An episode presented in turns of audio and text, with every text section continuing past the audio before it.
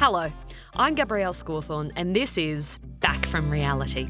When I was 17 years old, my dad smuggled me out of a school excursion so that I could line up for hours at my local Westfield to audition for the reality television show Fresh Meat, where I would be competing to be a presenter on Channel V, which sounds pretty legit. But when you're plucked from suburban obscurity and thrust into the public eye in a world of sex, drugs, and rock and roll, and you're not even legal, Shit goes down. What happened over the next few months shaped the rest of my life in ways that I'm still discovering today. In this series of podcasts, I will be speaking with a different guest each week from the world of reality television. These chats will cover the highs and lows of the reality TV experience, how their lives have changed as a result, and what it's like to come back from reality.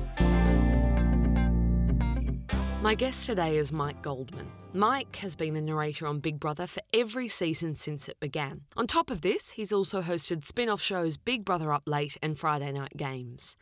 It's important to state at the very top of this episode that Mike is not a representative of Big Brother and does not speak on behalf of the Big Brother franchise. I found listening back to this week's episode quite confronting. The interview got off to a strange start that I wasn't prepared for, and at certain points of this interview, it becomes very apparent how derailed I was. Towards the end of the interview, my guest concedes to not always saying the right thing in this interview and the lack of filter. But there is a filter and that is our editing process. It's a fundamental part of this podcast and very important to me that my guests feel safe in these chats. We're not after a villain edit. So, after careful consideration, we made the decision to remove certain parts of the interview that weren't detrimental to the core discussion. However, the residue of these omissions is apparent in how I facilitate the chat and made reference to by my guest. I will often get messages from listeners saying things along the lines of, Sounds like you really fell in love with your guest in that hour. And that is so often the case. And this was the first interview where I was very challenged by the ideas being presented because they didn't necessarily align with my own personal values. I'm not a journalist. I'm not even close. So I'm learning where the line is of challenging my guests while also making sure that they feel comfortable in the interview. And in this interview, I don't always get that right. I laugh at things that perhaps I shouldn't have, brushed things off, and was quick to move on if my guest showed any irritation with me, all in the name of keeping things comfortable. I'm not actually sure that this interview is comfortable, but it is interesting, and I thank my guests deeply for their open conversation.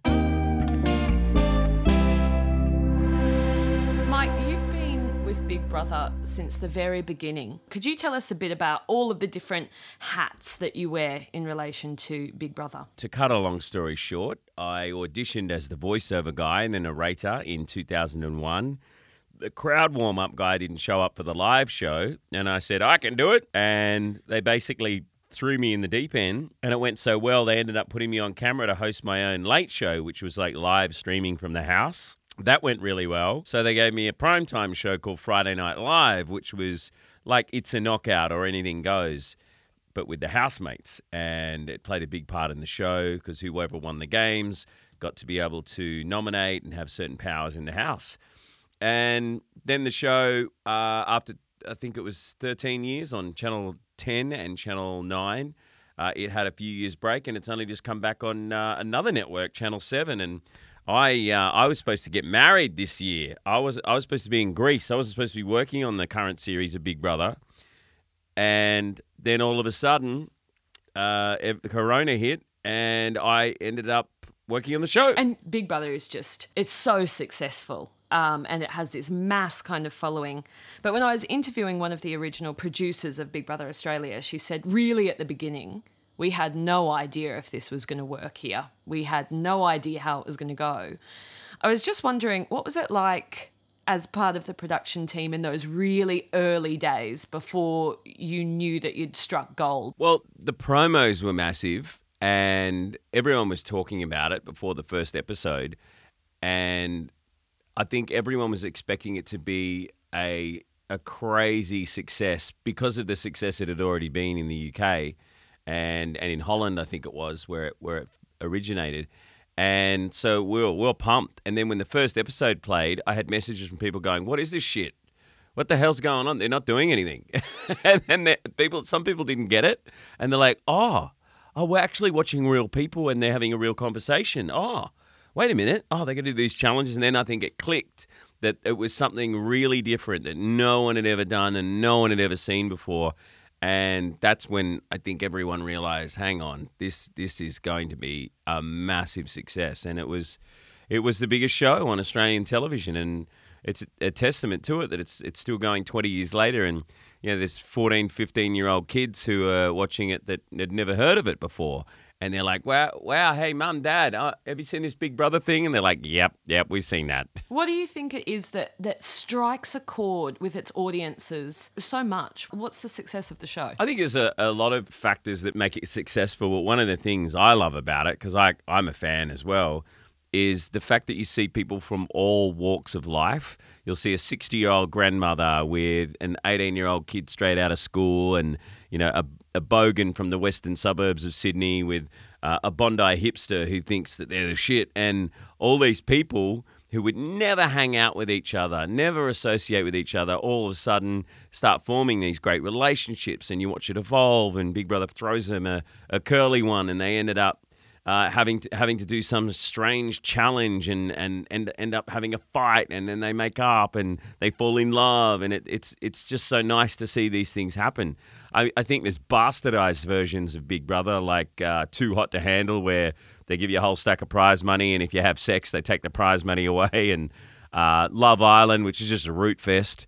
Uh, but I think people are sick of them. I think think they've um, they've realised that that's you know just some some pretty people there to, to get it on, and it's it's really got nothing else to it. But there's a, a there's a lot more to our show uh, in terms of real people. I think sure there. I mean, to a certain extent now, they they you know there's a few fame whores that just want to get more Insta followers.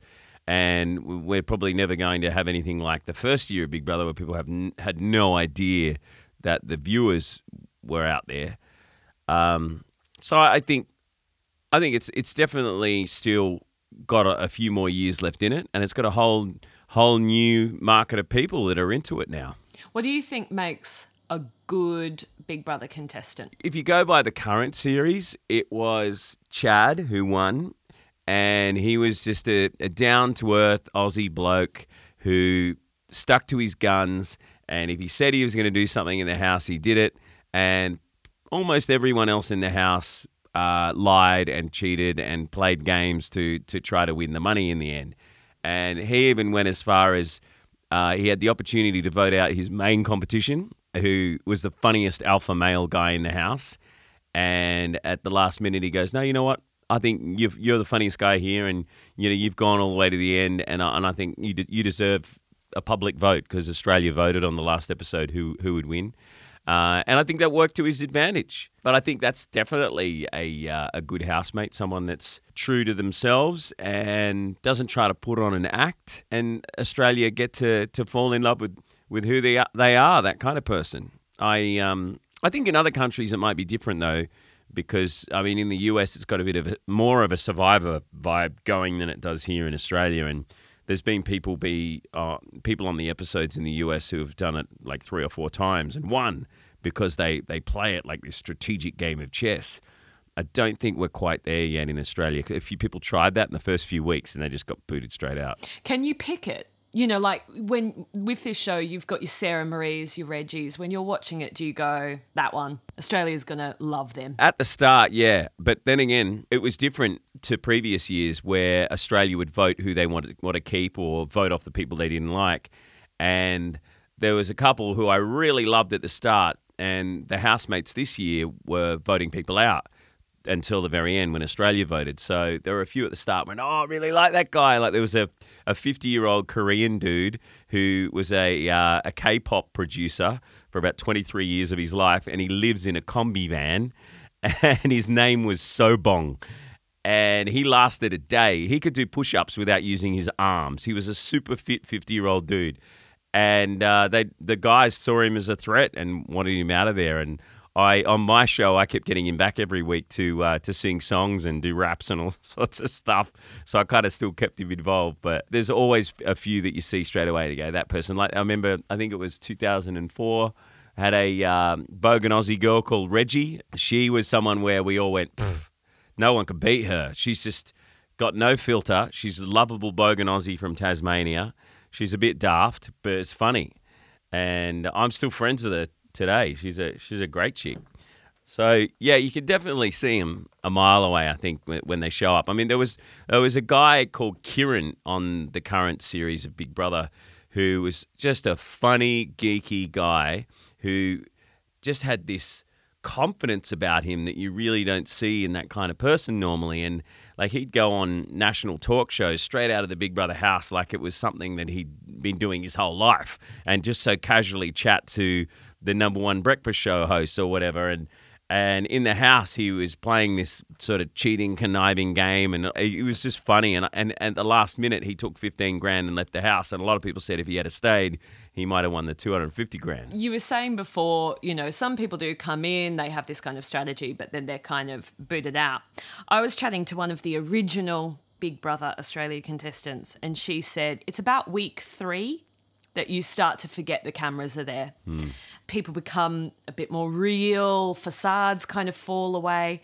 You watch the footage really closely. Did you see that play out? Did you see that change occur in characters? Yeah, yeah, I reckon it definitely happens after the first three or four weeks. Good example of that is on the eviction nights. Uh, Sonia Kruger, the main host, she'd come out and ask all these curly questions to the housemates.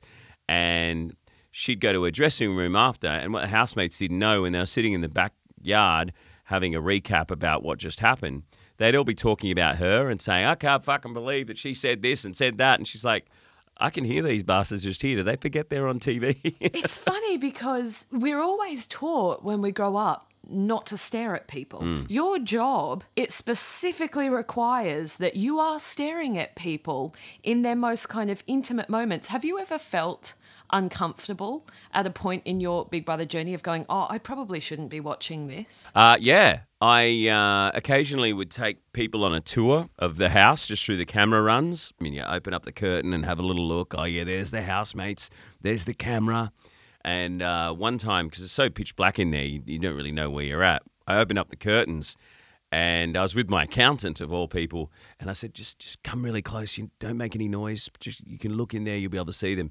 And I didn't realize it opened up the where the shower was, and one of the housemates was lying on her back, stark naked, shaving her legs, and we just like ah, and went running out. So yeah, that's probably something we shouldn't have seen. because uh, well, that's that's kind of the instance that I was chatting to a guest about with the female contestants. She was saying, "Yeah, I I had to shower in swimwear for like three weeks." You know, do you think it's necessary to have a camera in the showers when you've got men and women kind of coming and going? What's what's the reason behind that? Um, I think the whole thinking behind that kind of thing is one, if it's a up, up late show, people might want to see them how they, they act in the showers around other people in the nude, and if they say things that might be incriminating when it comes to nominations, if if they're trying to keep a secret from the rest of Australia and just say something to a housemate, uh, could be a strategic thing.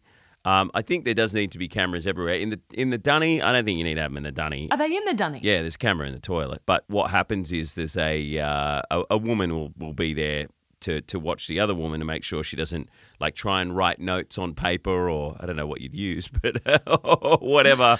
do something in there you're not supposed to do. Have you ever picked up on someone's strategy? Um, yeah, I I think um a, a lot of these people this year especially had seen the show before and it wasn't really a strategic kind of vibe in the past. And when they realized they had to be strategic when they're voting people out and they had to have alliances with other housemates to be able to survive, I think uh, they all tried to be strategic and it didn't really work for them. Uh, and it worked more so for the ones that just stuck to their guns and were just themselves and didn't try and play a game. What about in the earlier years? You know, like when you don't have to be strategic, did you ever see someone that you thought was presenting one way but was actually quite different? You know, people put on a persona when they first enter the house because you know they're, they're, it's their public persona and you know they're, they're going on TV. It might be something that they've never done before in their entire life and then, like after a couple of weeks, the cameras are gone. They forget about them, and they, they sort of start being themselves a little bit more. And then they think, oh, they, they might trip up and go, hang on a minute, um, I need to act this way, or this person seems to be quite popular. I need to be better friends with them. Uh, this year, we saw a lot of the housemates go into the diary room and talk about their strategy constantly with Big Brother and say what they were going to do rather than just keep it a secret. But in the past, definitely was more so around the Friday night games and uh, housemates just trying to win that, so they had the uh, the extra power rather than just uh, playing a, a, sneaky game. Like we had a housemate this year where he he went and told a guy called Garth, who calls himself Auntie Garth, said, "Oh, she just said you're a snake. That girl over there. Don't say anything though." But she didn't. He just said that because he wanted her to hate them to hate each other, so he would vote her out, and it worked. she got voted out, and she didn't realize it till after she was gone, and he realized it when he was in there that he was lied to. So it's not fun. It wouldn't be fun to be in those situations, but you, you could just wash your hands of it. Say, hey, it's a game. That's what happens. And then there's moments where it kind of stops being a game. Like, for instance, we were having a chat to a producer, and, and she told us about an instance where the team had started to notice that this one contestant was kind of staying up very late at night by themselves and then sleeping throughout most of the day. And that kind of sleeping pattern, symptomatic of someone with depression. Have you ever noticed any of this warning sign behaviour yourself? I've, I've seen that before, and we have wellness officers and shrinks who are there to, to talk to the housemates at the drop of a hat if they they have uh, any sort of problems they want to talk about. You know, I, I can I can tell you what I know and, and how I've seen them do it in the past. I don't know what the protocol is now, but uh, I I assume it's you know a, a, wellness check every few days, just with the psychologist, make sure that they're okay. Uh, tick a few boxes and send them back in. If anyone does have a, a problem, the producers would just do a, a, wellness check and send a psychologist in to, to have a little chat in the diary room quickly and make sure that everything's a okay. I mean, that's a great that's a great process and you know that needs to be there and it's keeping the contestants safe and then there are instances where it's a bit more complex and in the Big Brother house, there's been a few of these kind of monumental incidences. The one that kind of really comes to memory is the 2006 uh, turkey slap incident. And just so that everyone gets a bit of context, what happened was a female contestant had a penis put in her face uh, on national television. But she did say, "Do it to me." She gave consent. Absolutely did. And then later on, uh, you could tell from what I remember, everyone was seemed to make it more a big issue because they were all laughing and having fun when it happened. And I, I think if you're talking strategy, I think she used it as a strategy to think, oh, this could win me the money. I'm the victim here. I'm going to play this up. And I think she absolutely played that up. Because she said, you know, even just a couple of years ago in interviews, she was like, yeah, I didn't have a problem with it. You know, I, I, I was kind of fine with it. She didn't, but at the time, I think she said that first. But the producers who were working on the show at the time kept asking and asking and asking. She's like, oh, okay, yeah. And, and everyone's panicking.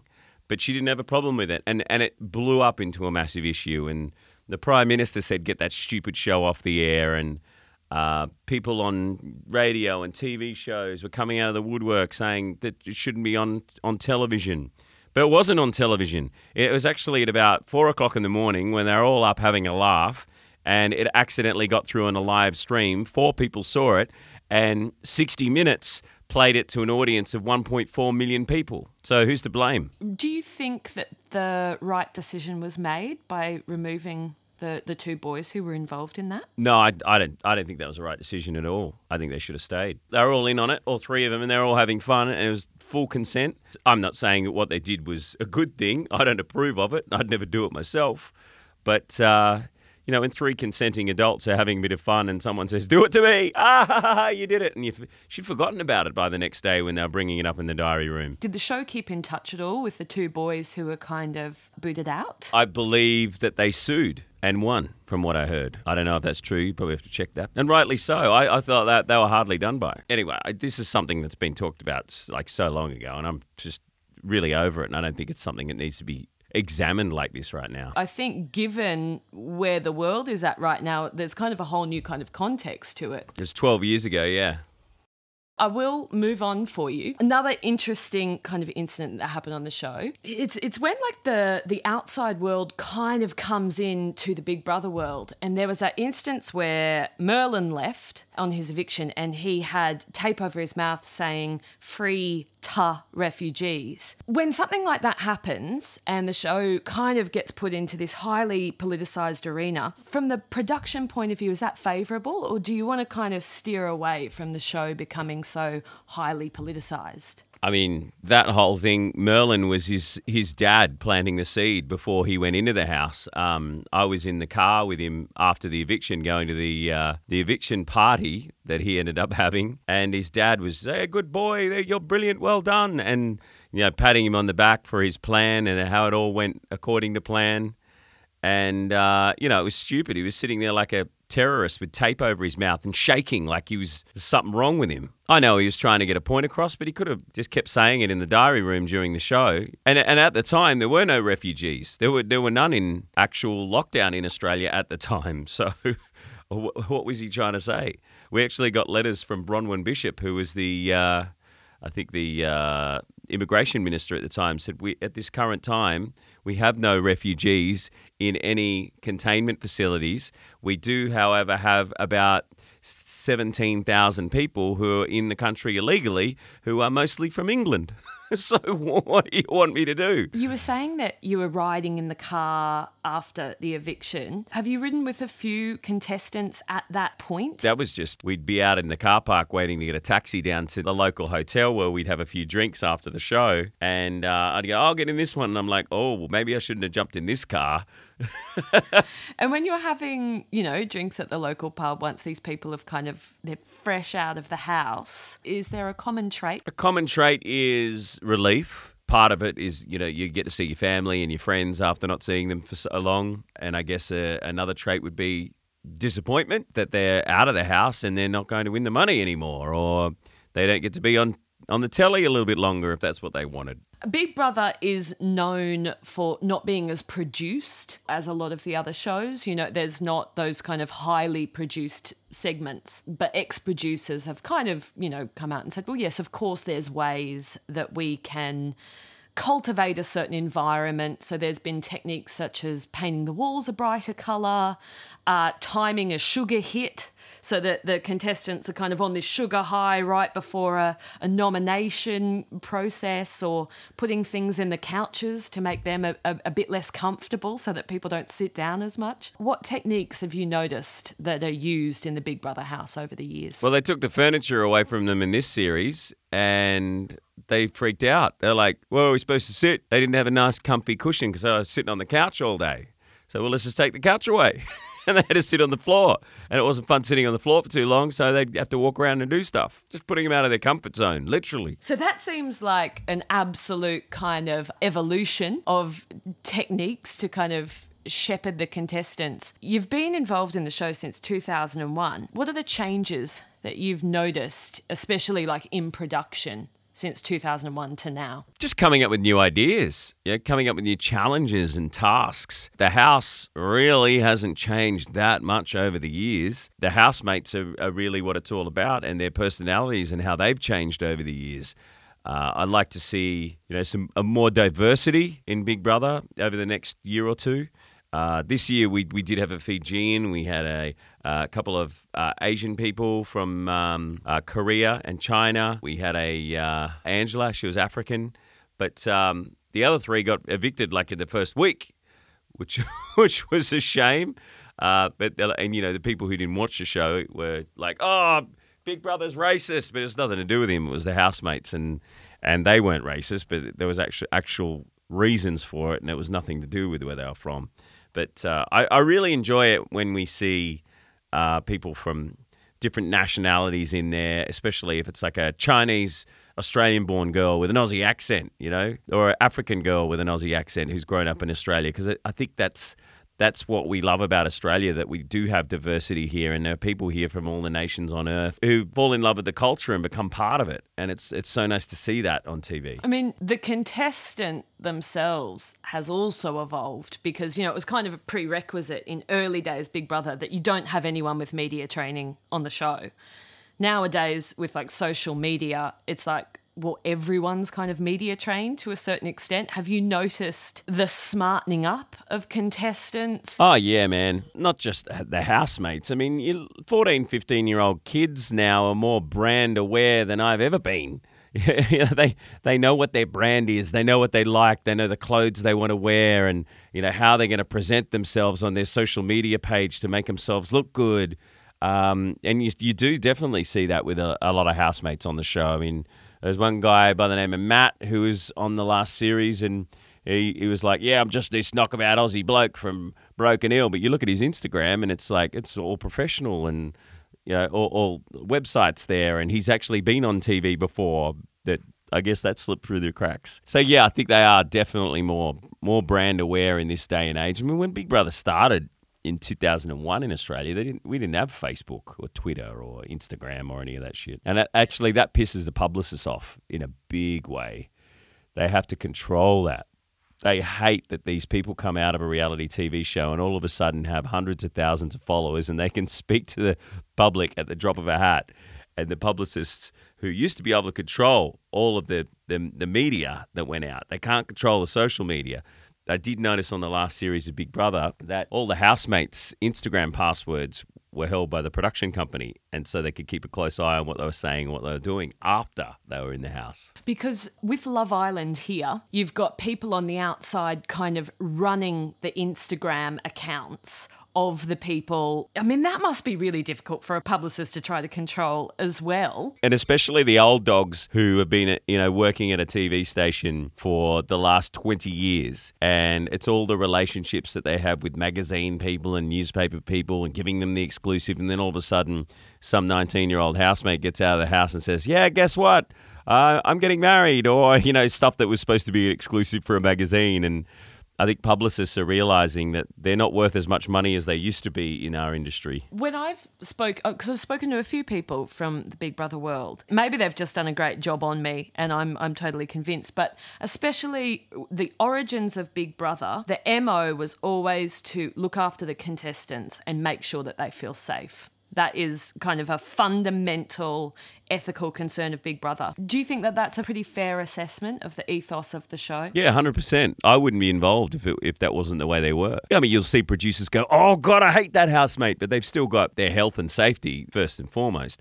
But, you know, we put villains in there, we put people who are the nicest people ever. And I remember um, one of the ways they used to cast housemates is they would um, mark them from one to five. Number one, can't stand them. Number five, you love them. Um, they'd never choose a housemate that was all ones or all fives. You'd want half of the votes to be fives and half of them to be ones because that way you would love that housemate and I would hate them, but we would have a conversation about it. But if we both loved them, it'd be boring. We had an instance here with Love Island, uh, the season before last, where the narrator, Iain Stirling, I mean, he's hilarious. He had kind of developed this recurring joke through the narration of one of the male contestants, kind of undermining his sexuality, kind of making fun uh, of the effeminate nature of his profession, which was a ballroom dancer. That then led to further public backlash and trolling because the narrative from the show was it's okay to kind of make jokes about this. Are you very cautious of what you say when you're narrating and portraying someone? Um, if I'm narrating a show, uh, I don't usually write it, but my my uh, Big Bro show that I host, um, it's comedy, it's a bit of fun, it's a piss take. You know, uh, Matt, the guy I was talking about before. Uh, from Broken Hill. I mean, we, we called him Matt with one T through the whole series, and we did a fundraiser to change his name by a deed poll to Matt with a double T because he spells it M A T like doormat. Like that's not right. Um, so we, we have a, light-hearted fun, but I think if you're sort of you know playing up to someone's sexuality or you know attacking them personally, you should never punch down. And and I, I, I did I know the the moment you're talking about and they, and and that show and they do punch down on it a lot. And I I, I wouldn't I wouldn't be a part of that. Do you think because there are kind of lasting effects from reality television, you know, in that instance, it's someone who then has to deal with this kind of trolling backlash. Do you think that the uh, the Big Brother aftercare system is up to scratch? I think there's always room for improvement. I would like to see a uh, a little uh, check in you know, see how people are, not just Big Brother, but reality TVs in general, to make it a rule. If you go on a reality TV show, there's a duty of care from the production company. I know it's just a game show, but it's not deal or no deal where you show up to win some cash and go home. Uh, these people are living in a house and they're forming relationships and showing their real lives. And they, if they get trolled and it doesn't stop, then I think uh, production companies should step in and say, you know, we need to make sure that the authorities know what's going on, and we need to know, get make sure this person gets help, because you know I've been friends with people who have um, have ended it all because of that, because they couldn't handle the uh, the trolling. It's really sad, and and I definitely think that there there should be some sort of TV rule um, or rule of thumb or just a courtesy to the housemates at least six months after to just check in once every week or every month just to say how you're going and everything okay. I, I don't know what the protocol is for Big Brother. Um, I didn't work on the production. I worked for Channel Seven doing a show about Big Brother this this time round. So I uh, maybe maybe they did do that. They do that now. I don't know. You're an actor. You've got a background in in acting. Do you still act? Yeah, I uh, actually did an audition today for Oh, I can't say that. I signed an NDA. I would have taken it out. Well, I can tell you what I've done this year. I, I, did The Wilds with Rachel Griffiths for Amazon Prime. We shot shot a little scene in New Zealand. That was cool. I got a role on Clickbait on Netflix. But I haven't shot that yet. I was supposed to shoot it in Melbourne, but the uh, but COVID hit. Um, I own a film festival. It's been going for about six years. Shot a movie last year in New York called Monsters of Man, uh, which is uh, coming out later this year. So yeah, a bit, bit of acting. But I, I've been acting since I was a kid. I was on Home and Away when I was like 15. But uh, acting's acting's uh, something that's very close to my heart, and uh, I'll always have a crack at that. And there's a lot of work coming to Queensland at the moment because shooting stopped in America. Yeah. And uh, the Australian government have, have, got all these deals going at the moment for production companies coming here. So it's uh, it's an exciting time if you can talk with an American accent. Yeah, if you can. Because when I was at drama school, when my teachers had kind of found out that I had a background in reality television, I got judged pretty harshly for that. Uh, lots of teachers would kind of say, you know, how you've been a part of an industry that is crippling the Australian scripted television industry. Oh yeah, that happened to me in 2001 because I was I was doing a couple of little acting roles before I got Big Brother. There was no hope in hell that I was going to get an acting gig for the first 10 years, 15 years. But I think now people go, oh, well, you know, 20 years ago when he was on it. Um, and they're, they're more willing to give me a chance now because I've done so many other acting roles. I did have to weasel my way into a couple of auditions over the years. I even went to the extent of changing my name, and I got a couple of roles as a, as a different person, and uh, and I think that that kind of helped me infiltrate the actor scene in uh, in Brisbane and Australia, and uh, did a couple of little things in the US as well, which was fun. But it is uh, very very difficult, and, and and I think still to a certain extent the uh, acting world hate reality TV. I mean, do you think that there's truth in it? Like, how do you reconcile the two? Do you think that your involvement in reality television is taking away from the Australian scripted television industry? 10 years ago, definitely. Because to be creating, I think we were 10 hours of television a week, where, where it would normally be a variety show or a game show or a drama, scripted drama, TV series, comedy, all of those millions of dollars, because I think the first series cost like 8 million and then the series after that was like 13 or 14 million and it just went up after that. Could it, that money could have been spent on where it would normally be spent on dramas or comedies or dramedies or whatever. So there was definitely a disdain for reality TV from uh, big parts of the theatrical industry, but not so much anymore because you've got so many streaming services and there's more productions happening now than in the history of the world. And finally, would you let your loved ones, uh, would you let them do reality television? It depends what the show is. And, you know, I would warn them about the things that could happen after they're on the show. And if they still wanted to do it, then it's on them. You can lead a horse to water, but you know if they they want to do it, you, you can't stop them. I, I would warn them. I'd say, listen, just so you know, before you go on, if you say or do anything in the whole time you're on this show, you will be remembered for that one thing for the rest of your life, wherever you go. Are you are you willing to accept that? Even if you had a few drinks and you might accidentally slip a, a racist joke in that your dad told you in 1978 and go, oh, yeah, that's really bad. I shouldn't have said that. But just be known for that forever, you know? That's, that's the kind of thing you have to have in your head and turn that filter on. I mean, I'm, I'm, I'm supposed to have that filter being, even though it hasn't really worked in this interview, uh, have that filter on being a, a, uh, a TV host and radio host over the years. And uh, I, I've I've got it there when the when the camera's on sometimes, but you know I I mean I've I've said and done a lot of bad things, and it, but it's like water off a duck's back now if you get trolled or or messages. So I'm I'm used to it, but uh, you know some people don't handle it so well. They think it's all going to be uh, all all happy and rosy when they they finish the reality TV show. Like I I definitely know in this current series of Big Brother that.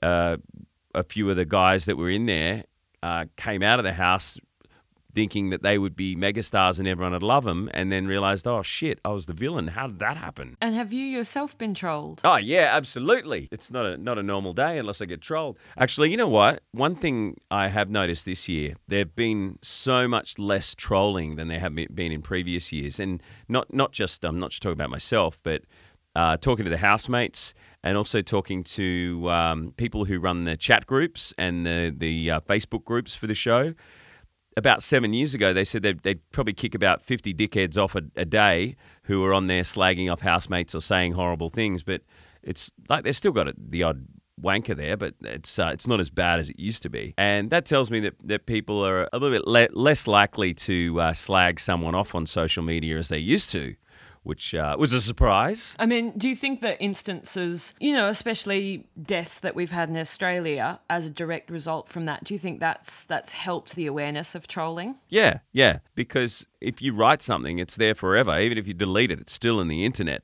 forever. And you know, you don't know what that person's going through on the other end. I mean, who wrote something to you? If they wrote something horrible, the, you, that person's probably having a, a horrible day. Day, and it's. I think people now see it more as a reflection of that person rather than themselves.